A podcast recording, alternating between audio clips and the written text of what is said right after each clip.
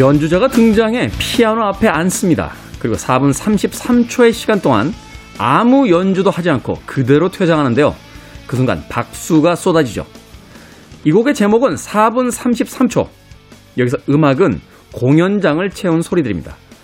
관객의 기침 소리, 옆 사람과 속삭이는 소리, 연주를 안 한다고 투덜대는 소리, 팜플릿을 넘기는 소리, 그 모든 소리가 4분 33초 동안 음악이 되는 거죠.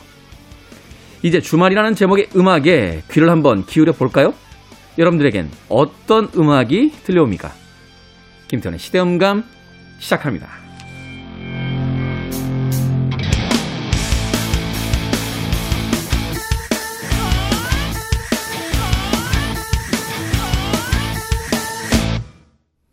그래도 주말은 온다. 시대를 읽는 음악 감상의 시대음감 김태훈입니다.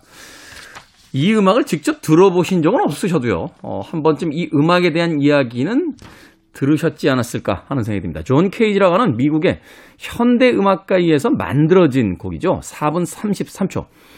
존 케이지는 이 음악을 이야기할 때 피아노로 연주하는 것만이 꼭 음악이 아니라 그 공연장을 가득 채우고 있는 다양한 소리들, 다시는 반복되지 않을 아, 각기 다른 소리들이 결국은 4분 33초를 연주할 때 매번 새롭게 창조되는 음악이다라는 이야기를 하게 됐습니다. 오선지 악보에 음표는 하나도 없고 오직 타셋, 조용히라는 글만 쓰여져 있던 이 음악은 오늘날 현대 음악을 이해하는 데 있어서 가장 중요한 음악 중의 하나로서 평가를 받고 있습니다. 그런가 하면 1917년에 마르셀 듀상이 한 미술 전람회에 출품했던 샘이라는 작품, 남성의 소변기를 철물점에서 사다가 그대로 전시했던 작품은 또 현대미술의 출발점으로도 이야기가 되고 있죠. 산업혁명이 시작된 뒤에 19세기 말부터 20세기까지 급변하는 시대 속에서 예술가들은 자신의 시대를 고민했고 또 새로운 어떤 실험을 통해서 그들의 시대를 이야기하려고 했던 것 같습니다. 4분 33초가 이야기하는 바를 어렴풋이는 짐작하지만 정확히는 알 수 없겠죠. 그럼에도 불구하고 이 작곡가들이 혹은 예술가들이 이야기했던 20세기 한 번쯤은 되돌아볼 필요가 있지 않나 하는 생각을 해보게 됩니다. 디지털이라는 이름 하에 효율성과 오직 비인간적인 음, 과학 문명으로만 이루어지는 우리의 일상 속에서 비어 있는 것들 그리고 우연성들 혹은 해석을 통해서 새롭게 바라볼 수 있는 것들을 찾아낼 수 있다라면 20세기에 등장했던 존 케이지의 4분 33초와 마르셀 뒤샹의 샘이라는 그 두 작품은 21세기에도 여전히 유효한 예술이 되지 않을까 하는 생각이 드는군요. 자, 김태원의 시대음감, 시대 이슈들 새로운 시선과 음악으로 풀어봅니다. 토요일과 일요일, 1라디오에서는 낮 2시 5분, 밤 10시 5분 하루에 두 번 방송이 되고요. 한민족 방송에서는 낮 1시 10분 방송이 됩니다. 팟캐스트로는 언제 어디서든 함께 할 수 있습니다. 음악 듣습니다. 소리 없이 우리에게 아름다움을 전해주는 하늘의 별들. Simply Red입니다. 스타스.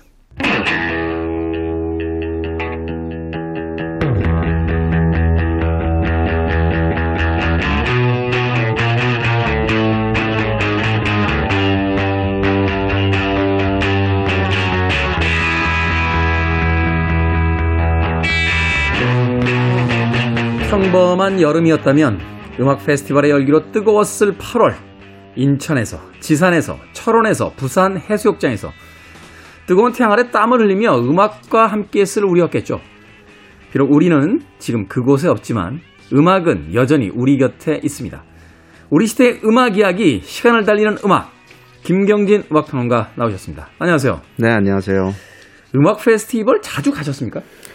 어, 매년 하나씩은 꼭 갔던 것 같아요. 매년. 네. 가장 인상적이었던 음악 페스티벌은 어떤 음악 페스티벌이었습니까? 저는 아마 한 그게 한 벌써 한 10년이 넘은 것 같은데 네. 그 지산 락 페스티벌에 Pet Shop Boys가 온 적이 있어요. 처음 왔던. Pet Shop Boys 왔었죠. 네. 그 때가 너무너무 기억에 남아요. 아. 저도 지산인지 인천인지 기억이 안 나는데 Underworld 왔을 때요. 네. 정말 기대하고 갔거든요. 네. 근데 그때 중계를 맡아가지고 네. 그문 열고 나가면 바깥에서 공연을 하고 있는데 네. 저는 박스카 안에서 모니터를 봤어요.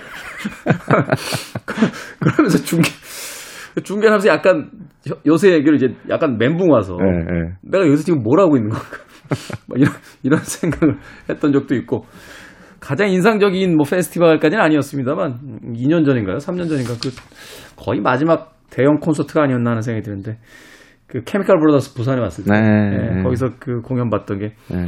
기억에 남는 거의 실질적인 마지막 공연이 아니었나 하는 생각이 네. 드네요. 그 90년대 후반이었었죠. 그 인천에 당시에 이제 Triport 락 페스티벌이라는 이름으로 개최가 처음 돼가지고 Tri- Deep Purple Triport 락 네. 페스티벌이라고 쓰고서는 그 노아의 방주 페스티벌이라고 그렇죠. 있죠. 네. 네. 그냥 모두 비에 흠뻑 정말 그 그때도 잊지 못할 폭우였죠. 네. 그때 이틀째 날 무대 떠내려가지 않았습니까? 중단이 됐던 걸로 기억을 해요. 네, 뭐 네. 장비들 떠내려가고 막 중단되고 이래가지고 사실 그때 감전 위험도 되고. 네, 그렇죠. 근데 생각해 보면 우드스탁 때도 비가 너무 와가지고 네. 그때도 사실 그 이 참가했던 분들 인터뷰 이렇게 보면 그 걸을 때마다 왜 진흙바닥에서 진창. 네. 진창에서 그 네. 전기가 찌릿찌릿 와가지고 자기들 그때 죽는 줄 알았다고 네. 뭐 이런 이야기를 하기도 했었는데 그러게요. 아무튼 그 모든 이야기들이 이제 아주 먼 옛날의 이야기처럼 느껴지는 그런 아주 이상한 시대를 살고 있습니다. 자, 그렇다면 오늘은 어떤 음악을 가지고 그 과거의 기억들을 또 소환해 볼 수 있을까요? 네, 이 뜨거운 여름에 특히 좋은 음악입니다. Led Zeppelin입니다. Led Zeppelin. Led Zeppelin. 네. 그 달력을 보다 보니까 로버트 플랜트의 생일이 8월에 있더라고요. 아, 8월이 로버트 플랜트 생일. 그런 것보다도 이 그 여름에 좀 이 하드락 음악을 종종 많이 듣거든요. 그렇죠. 네. 네. 근데 이 Led Zeppelin은 보통 예를 들어서 헤비메탈 또는 하드락 음악의 범주와는 조금 다른 결을 가지고 있어가지고 이렇게 막 시원스럽게 질주하는 느낌이라기보다는 뭔가 굉장히 끈끈하고 어 굉장히 이 블루스에 워낙 바탕을 둔 음악들이다 보니까 네. 어 로버트 플랜트의 이 보컬도 시원스럽다기보다는 이렇게 막 촥촥 안기는 감기는 이런 느낌을 갖게 되는데 그게 또 묘하게 그 기분이 참 업되는 그런 음. 느낌을 받아요. Deep Purple의 이안 길란 네. 같은 경우 막그 shouting이라고 하는데 그렇죠. 예. 이 로버트 플랜트는 이게 감기죠. 끈적끈적거리면서 예. 네. 절규에 가깝다고 해야 될까요? 이 high에서도 네. 결국은 네. 그런 느낌이 좀 이제 강한 네. 음, 아티스트인데. 그 오늘의 사실 테마는 저도 뭐 Led Zeppelin을 너무 좋아하는 팀이기는 하지만 어 Led Zeppelin이 얼마나 잘 훔쳤나를 음. 오늘 그 메인 테마로 했어요. 얼마나 잘 훔쳤나. 네. 그 피카소가 했다는 아주 유명한 말이 있습니다. 훌륭한 아티스트는 베끼고 위대한 아티스트는 훔친다. 그래서- 티 안 나게 한다는 거죠. 그렇죠. 완벽하게 이제 자기 걸로 소화를 해냈다는 해낸다는 의미로 해석을 하는데 그 그런 이제 사례들을 대표하는 몇몇 곡들을 준비해봤습니다. Led Zeppelin의 역사는 그 Yardbirds라는 영국의 팀으로 거슬러 올라가죠. 야드버즈는 어, 에릭 클랩튼과 제프 벡 그리고 지미 페이지가 몸담았던 그래서 그 락의 역사에서 굵직굵직한 이 기타리스트들이 거쳐간 밴드로 유명한데 어 1968년 무렵에 지미 페이지가 이제 기타리스트로 어 있던 때 야드버즈의 창단 멤버들이 다 밴드를 떠나요. 그래서 네. 지미 페이지는 다른 멤버들을 구해야 되는 상황이었습니다.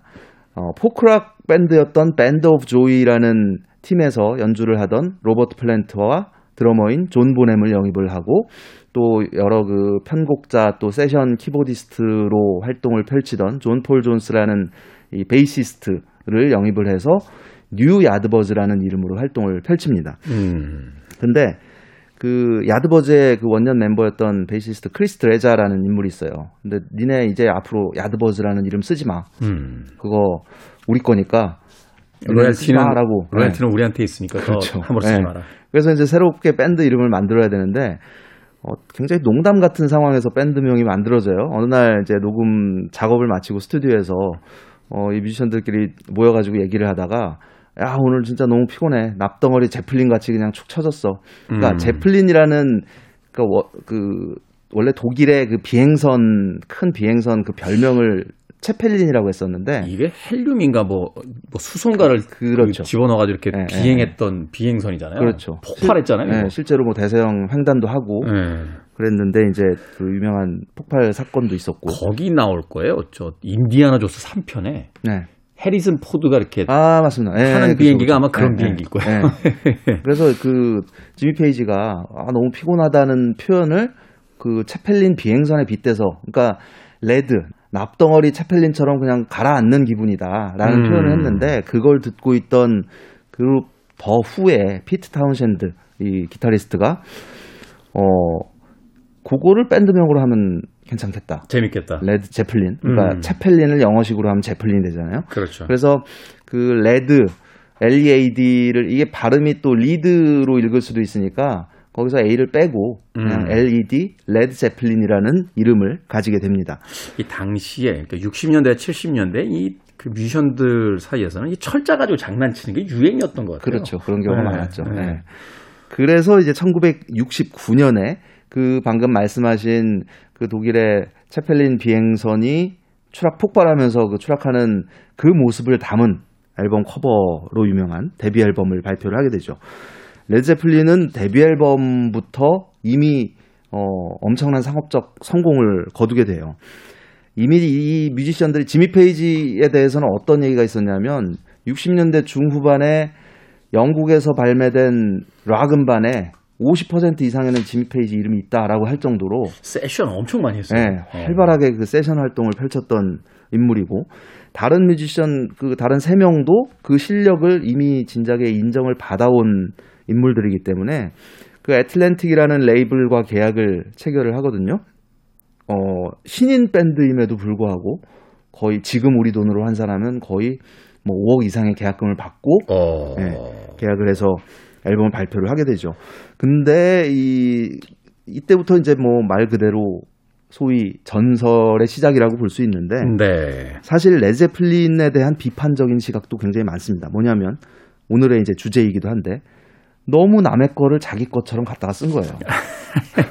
그것까지는 뭐 예를 들면 커버를 했다, 리메이크를 했다 이런 것까지는 좋은데 크레딧에 자기 이름을 올려놓는 겁니다. 원작자 이름이 아니라. 당시에 저작권이 유럽에서도 그렇게 타이트하지가 않았나요? 그렇지는 않았고요. 그건 굉장히 어떻게 보면 critical한 부분이었는데 그래서 소송이 엄청나게 많았죠. 제플린도 소송이 많았죠.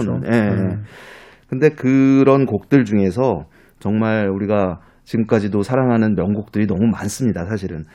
그 1집의 데뷔 앨범에 수록된 곡 중에서 Babe I'm Gonna Leave You라는 곡이 있습니다.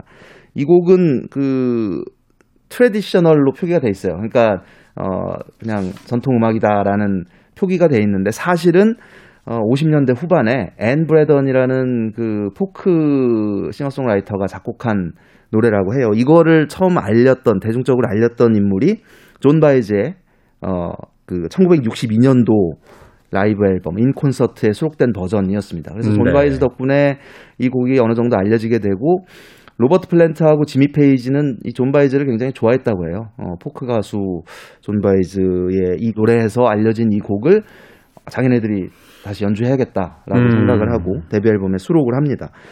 이 두 버전을 살짝 비교를 하면서 들어볼게요. 근데 이 원작자인 앤 브래던이 나중에 80년대가 돼서야 이 레제플린의 존재를 알게 돼요. 그러니까 굉장히 관심이 없었던 거죠. 칩거하고 사셨군요. 네. 그래서 이 레드제플린이라는 밴드가 이 자기 노래를 불렀고 성공을 거뒀다라는 사실을 알게 돼서 계속 그 밴드와 접촉을 시도를 하는데 음. 어 만나질 못합니다. 연락을 못 하는 거죠. 그러다가 결국은 이제 2000년 들어와서 소송을 하게 되죠. 아. 그리고 승리합니다. 그래서 그 이후에 발매된 앨범에는 어, 앤 브래던 이름이 담겨 있고 어, 지미 페이지가 편곡했다는 이제 그런 표기가 들어가게 됩니다. 이 Babe I'm Gonna Leave You 존 바이즈 버전 잠깐 들어보시고 레제플린의 노래로 어, 들어보겠습니다. 네, 1962년에 발표됐던 존 바이즈의 Baby I'm Gonna Leave You 어, 인트로 부분을 좀 들어보시고 이어지는 곡은 1969년에 발표됐던 레드 제플린의 Babe I'm Gonna Leave You까지 두 곡을 이어서 듣겠습니다. 존 바에즈의 Babe I'm Gonna Leave You 인트로에 이어진 곡은 레드 제플린의 Babe I'm Gonna Leave You 였습니다. 김태훈의 시대음감, 김경진 음악평론가와 함께하는 우리 시대의 음악 이야기, 시간을 달리는 음악. 오늘은 1970년대 세상에서 가장 위대한 밴드로 불렸던 영국의 록밴드 레드 제플린의 음악과 그 음악에 얽힌 이야기들 나눠보고 있습니다. 이렇게 똑같이 해놓고 원작자 이름 안 밝힌 건 반칙이네요. 그러니까. traditional이라는 건 말하자면 이제 민요나 네, 그 구전되어 온 이제 원작 미상의 음악을 이제 사용할 때 쓰는 건데. 그렇죠. 네. 이건 엄연히 원작자가 있었잖아요. 근데 뭐, 뭐 몰랐을 수도 있죠. 뭐 그렇다고 이제 생각하는데 네. 어쨌든 이후에 이제 그 대응이 사실은 어떻게 보면 굉장히 문제가 있었던 거고. 그렇죠. 이건 네. 원작자가 사실은 그 2000년대에 와서 이제 그 소송을 걸면 네. 이게 뭐 소송까지 갈 겁니까? 그냥 상황 정리해 보면 알 수 있는 건데 그러게요. 그걸 이제 소송까지 계속 진행을 했다는 게 조금 네. 이제 오점으로 남는군요. 네, 그렇습니다. 어. 근데 참 뭐 저도 그렇지만 많은 분들이 이야기하는 게 아무리 남의 걸 했어도 워낙 그뭐 너무 소위 잘하니까. 넘사벽급으로 잘해가지고 그러니까요. 예. 그래서 그 레드제플린의 연주와 이 노래를 듣고 있으면 그냥 그런 모든 게 좀 용서가 되는 듯한. 예전에 그 일본의 원작 만화 있죠. 올드보이라고 하는 만화. 네, 네. 그 이제 박찬욱 감독이 영화를 만들겠다고 이제 원작을 샀을 때 일본의 관계자들이 그냥 시큰둥했다는 거예요. 네. 왜냐면 저도 그 원작 만화 봤습니다만 별로 재미없거든요. 네. 네. 근데 그 원작에서 이제 소위 이제 주인공이 그 10년 동안 책에서는 제가 아마 10년으로 기억하는데 10년 동안 이제 감금되어 있었다. 네. 이걸 이제 영화에서 15년인가로 이제 그렇죠. 네. 바꾸는 걸로 알고 있는데 어, 그 원작을 사다가 그 걸작을 만드는 걸 보면서 네. 야 이거 대단하다 하는 생각을 했던 그런 기억이 납니다. 네. 뭐 그렇게 좀 정당한 방법이었으면 좋겠습니다만 그렇지 않다 하더라도 이 레드 제플린이 워낙 음악을 잘 만들어놔서 이후에 또 용서가 된 게 아닌가 하는 생각을 해봅니다. 근데 그런 사례들이 워낙 많아가지고 그 뭐 유튜브에 보면은 그 레드제플린이 훔친 목록 이런 거를 또 편집해가지고 올려놓은 영상도 있고 그래요. 그 중에 하나가 역시 이제 데뷔 앨범에 수록됐던 Dazed and Confused라는 곡입니다. 자, 이 Dazed and Confused는 참 대단한 음악이었다. 이후에 그저 패션 잡지의 제목이 되기도 했잖아요. 그렇죠. 뭐, 네. 뭐, 저, 영화, 같은 제목의 영화가 나오기도 했었고, 나오기도 했었고. 90년대에. 네.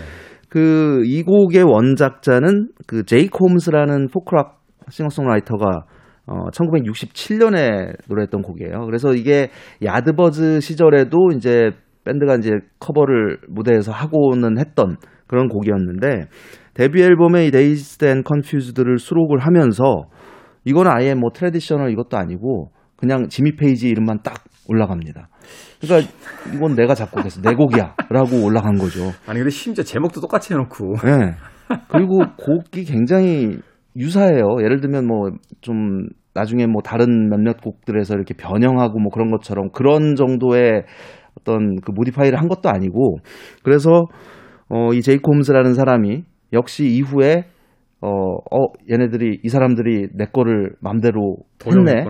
음. 그러고 이제 계속 그 접촉을 시도를 하지만 역시 차단을 당하다가 음. 어, 소송 이야기까지 나옵니다. 근데 소송까지는 안 가요. 워낙 하- 빼박이니까. 네, 뭔가 이제 합의가 된 거죠. 음. 그래서 그 시점 이후부터는 어 근데 그것도 재미있는 게 크레딧에 제이크 홈스 이름이 정식으로 들어간 게 아니라 어 제이크 홈스로부터 여- 영감을 얻었다. 라는 인- 식으로. inspired by라고 네, 하는. inspired by 제이크 홈스라는 표기로 올라가요. 그러니까 이 말은 뭐냐면 원작자인 제이크 홈스는 제플린의 곡에서 발생되는 저작권을 받을 수가 없다는 얘기죠. 네. 그렇죠. 원 저작자의 어떤 네. 지위를 갖는 게 아니니까. 그렇죠. 물론 뭐 돈을 얼마를 받았는지는 모르겠지만 일시- 합의가 된 거겠죠. 예. 일시불로 해결했군요. 네, 그렇죠. 그 Dazed and Confused 역시 제이크 홈스의 노래 살짝 도입부 들어보시고 레드제플린의 버전을 들어보겠습니다. 네. 한 곡 더 이어서 듣죠. 네, 그리고 이어서 두 번째 앨범 역시 이제 1969년 같은 해 말에 어, 발매돼서 뭐 2천만 장 이상 판매됐던 정말 엄청난 히트를 기록했던 앨범이죠. 이 두 번째 앨범의 상징적인 곡이 Whole Lotta Love라는 곡입니다. 앨범의 첫 곡으로 수록된 작품이었는데 이 곡은 뭐, 그 특히 락의 역사에 있어서는 기념비적인 작품이잖아요. 네, 그 그렇죠.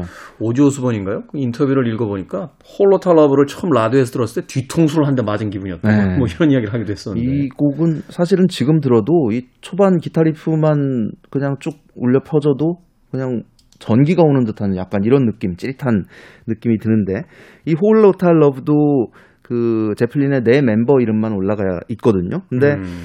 어 알고 봤더니 그 머디 워터스가 녹음했던 You Need Love라는 어, 윌리 딕슨이 이제 작곡한 곡인데 머디 네. 워터스가 어, 살짝 히트를 시켰던 이 곡을 가지고 살짝 개조를 한 곡이었던 거예요. 음. 그래서 이 곡은 그 당시에 바로 소송이 들어옵니다. 왜냐하면 뭐 윌리 딕슨이나 머디 워터스 이런 이름들은 이미 거장이었기 전설인 때문에 전설인 예. 이름들이니까. 예. 당시에 이제 소송을 해서 어 그 다음부터는 그 윌리 딕슨 이름이 이 네 멤버들 이름과 같이 실리게 되죠. 그래서 그 Dazed and Confused 그리고 머디 워터스의 Need Love 이어서 Whole Lotta Love 이렇게 들어보도록 하겠습니다. 자, 음악은 이제 네 곡인데 예, 원곡이 된 음악은 이제 30초에서 약 1분 정도 들어보고 그 뒤에 이제 그 음악으로부터 이제 영감을 얻거나 혹은 어, 뭐 영감을 얻었다고 봐야죠. 네. 레드제플린의 음악들 두 곡을 이어서 들어보도록 하겠습니다. 제이크 홈즈의 Dazed and Confused 어, 이어지는 곡은 레드 제플린의 Dazed and Confused 이고요. 그리고 머디 워터스의 You Need Love에 이어서 레드 제플린의 Lotta Love 이 음악은 꼭 스피커가 두 개 있는 스테레오로 들으시길 권해드립니다. 듣습니다. 끓어오르던 70년대 에너지가 느껴지십니까? 제이크 홈스의 Dazed and Confused에 이어진 레드 제플린의 Dazed and Confused 그리고 역시 이어진 곡인 머디 워터스의 You Need Love에 예, 이어진 레드 제플린의 Love까지 네 곡의 음악을 네, 이어서 듣고 왔습니다. 뭐라고 해야 될까요? 이 시대 음악이라는 것도 그 문화이니까 그 시대의 어떤 산물이라고 본다라면 그렇죠. 그 시대에 히트했던 어떤 음악과 영화들 뭐 책들 이렇게 살펴보다 보면 그 시대를 이제 간접적으로 읽어낼 수 있잖아요. 맞습니다. 네. 이 70년대 그 하드록의 음악들을 들어보면 막 시대가 막 끌어오르던 네. 막그 에너지가 막 여기저기서 넘실대던 그런 시대가 아니었나 하는 생각이 들어요. 네, 그렇습니다. 그런 기운이 오래가지 못했다는 게 사실 저는 좀 안타까운데, 어, 이, 이런 락 사운드, 그러니까 소위 이제 굉장히 어떻게 보면 무겁고 진지하고 깊고 이런 분위기가 한 뭐 5, 6년 만에 끝나버리잖아요. 그래서 그렇죠. 이거에 이제 반동해서 펑크락이라는 장르가 나오고 디스코 음악이 세계적으로 유행을 하게 되고 그러니까 이 트렌드라는 거, 유행이라는 것도 어떤 문화의 흐름이라는 거는 정말 언제 어떻게 어떤 방향으로 가게 될지는 참 네, 알 수가 네. 알 수가 없는 것 같습니다. 사실은 이제 80년대에 막 쏟아져 나오던 헤비 메탈이나 네. 90년대 thrash 메탈 막 이런 거 들으면서 아, 70년대 하드락 약한데 이렇게 생각했는데 그러게요. 지금 다시 들어보면 80년대 90년대 헤비 메탈하고 thrash 메탈은 좀 유치한 데가 좀 있는데요. 그러니까 요즘에 그 그때 음악 다시 듣잖아요. 그냥 그냥 말랑말랑한 팝 음악 듣는 것 같은 느낌이에요. 그렇죠. 근데 70년대 이 하드락은 그 원초성이라고 해야 될까요? 네, 네. 그런 어떤 그 natural한 그 에너지 같은 게 막 느껴져서 그렇죠. 과장됐다라기보다는 그냥 자기 안에 있었던 어떤 걸 막 끄집어내는 듯한 네. 그런 느낌이 있습니다. 나이 먹었다는 얘기겠죠. 자, 김경진 음악평론가와 함께하는 우리 시대의 음악 이야기, 시간을 달린 음악. 이제 오늘 끝곡 어떤 곡입니까? 예, 그 유명한 어, 레드 제플린 사집에서 골랐습니다. 어, 이게 소위 그 Untitled라는 이제 제목으로 알려져 있는데 왜냐하면 그냥 아무것도 표기가 안 돼 있으니까 그, 그 앨범 커버에 나무꾼 아저씨가 이렇게 등짐 지고 있는 그 사진 아닐까요? 네. 그래서 어, 뭐 Untitled라고 하기도 하고 흔히 이제 레드 제플린 4라고 불리는 작품인데 여기에 이제 많은 사랑을 받았던 Stairway to Heaven이라는 곡이 수록이 돼 있죠. 네. 사실 Stairway to Heaven도 그 당시 그 스피릿이라는 밴드의 Taurus라는 곡을 표절했다라고 해서 오랫동안 이 소송 그 법정에서 이제 그 얘기가 오갔던 어, 곡입니다. 근데 네. 몇년 전에 최종 판결이 났죠. 표절이 아니라고. 음. 그래서 어쨌든 어 제플린과 관련된 뭐 그런 소송이나 뭐 이런 잡음들이 굉장히 많이 있었는데 그런 원인을 제공한 것도 어 맞고 하지만 아까 말씀드렸던 것처럼 원작 또는 영감을 얻은 그런 곡들을 정말 터무니없이 월등하게 뛰어넘는 정말 탁월한 그 사운드와 음악을 완성함으로써 레드 제플린은 전설이 될 수 있지 않았나 하는 생각을 합니다. 네. 이 사집 앨범에서 저는 뭐 Stairway to Heaven도 좋고 뭐 Black Dog이니 뭐 훌륭한 곡이 많지만 제가 가장 좋아하는 곡은 When the Levee Breaks라는 곡입니다. 하여튼 특이한 거 좋아하세요. 이 곡, 이 곡 국내에서 사실 사집 음반 들으시는 분들 중에 별로 거론하는 분이 없는데, When the Levee Breaks. 네, B면 끝곡으로 수록된 어, 이 곡을 듣고 있으면요. 특히 이제 이 존 보넘의 드럼 연주가 그냥 온 몸을 그냥 펑펑 후려치는 것 같아요. 이건 특히 좋은 오디오로 들을수록 그 효과가 배가 된다고 생각하는데 네. 이 곡도 이제 원곡이 있죠. 같은 제목의 1929년에 어, 나왔던 컨트리 블루스 곡입니다. 캔자스 조 맥코이라는 사람 그리고 그의 아내였던 멤피스 미니라는 이 부부 뮤지션이 노래했던 곡입니다. 어, 유명한 1927년에 미시시피강이 범람을 해서 홍수로 범람을 해서 뭐 몇십만 명의 이재민이 발생하고 뭐 이랬던 일이 있어요. 이 사건을 주제로 한 곡이 이 멤피스 미니의 When the Levee Breaks였는데 이 곡은 또 특이하게 레드 제플린이 자기네들 이름하고 멤피스 미니 이름을 같이 올렸어요. 어. 그래서 그 기준이 어, 누구는 어떤 경우는 올리고 어떤 경우는 안 올리고 기준이 뭔지는 모르겠지만 그러니까 자기들이 이렇게 생각하는 거죠. 음, 이 곡은 그냥 내가 영감만 받았지, 뭐, 네. 베낀 건 아니야. 근데 이 곡은, 음, 내가 생각해도 좀, 이 곡은, 어, 멜로디를 내가 많이 따라갔군. 막 이런, 이런 기준이 있는 거죠. 자기들 나름대로. 같아요. 예.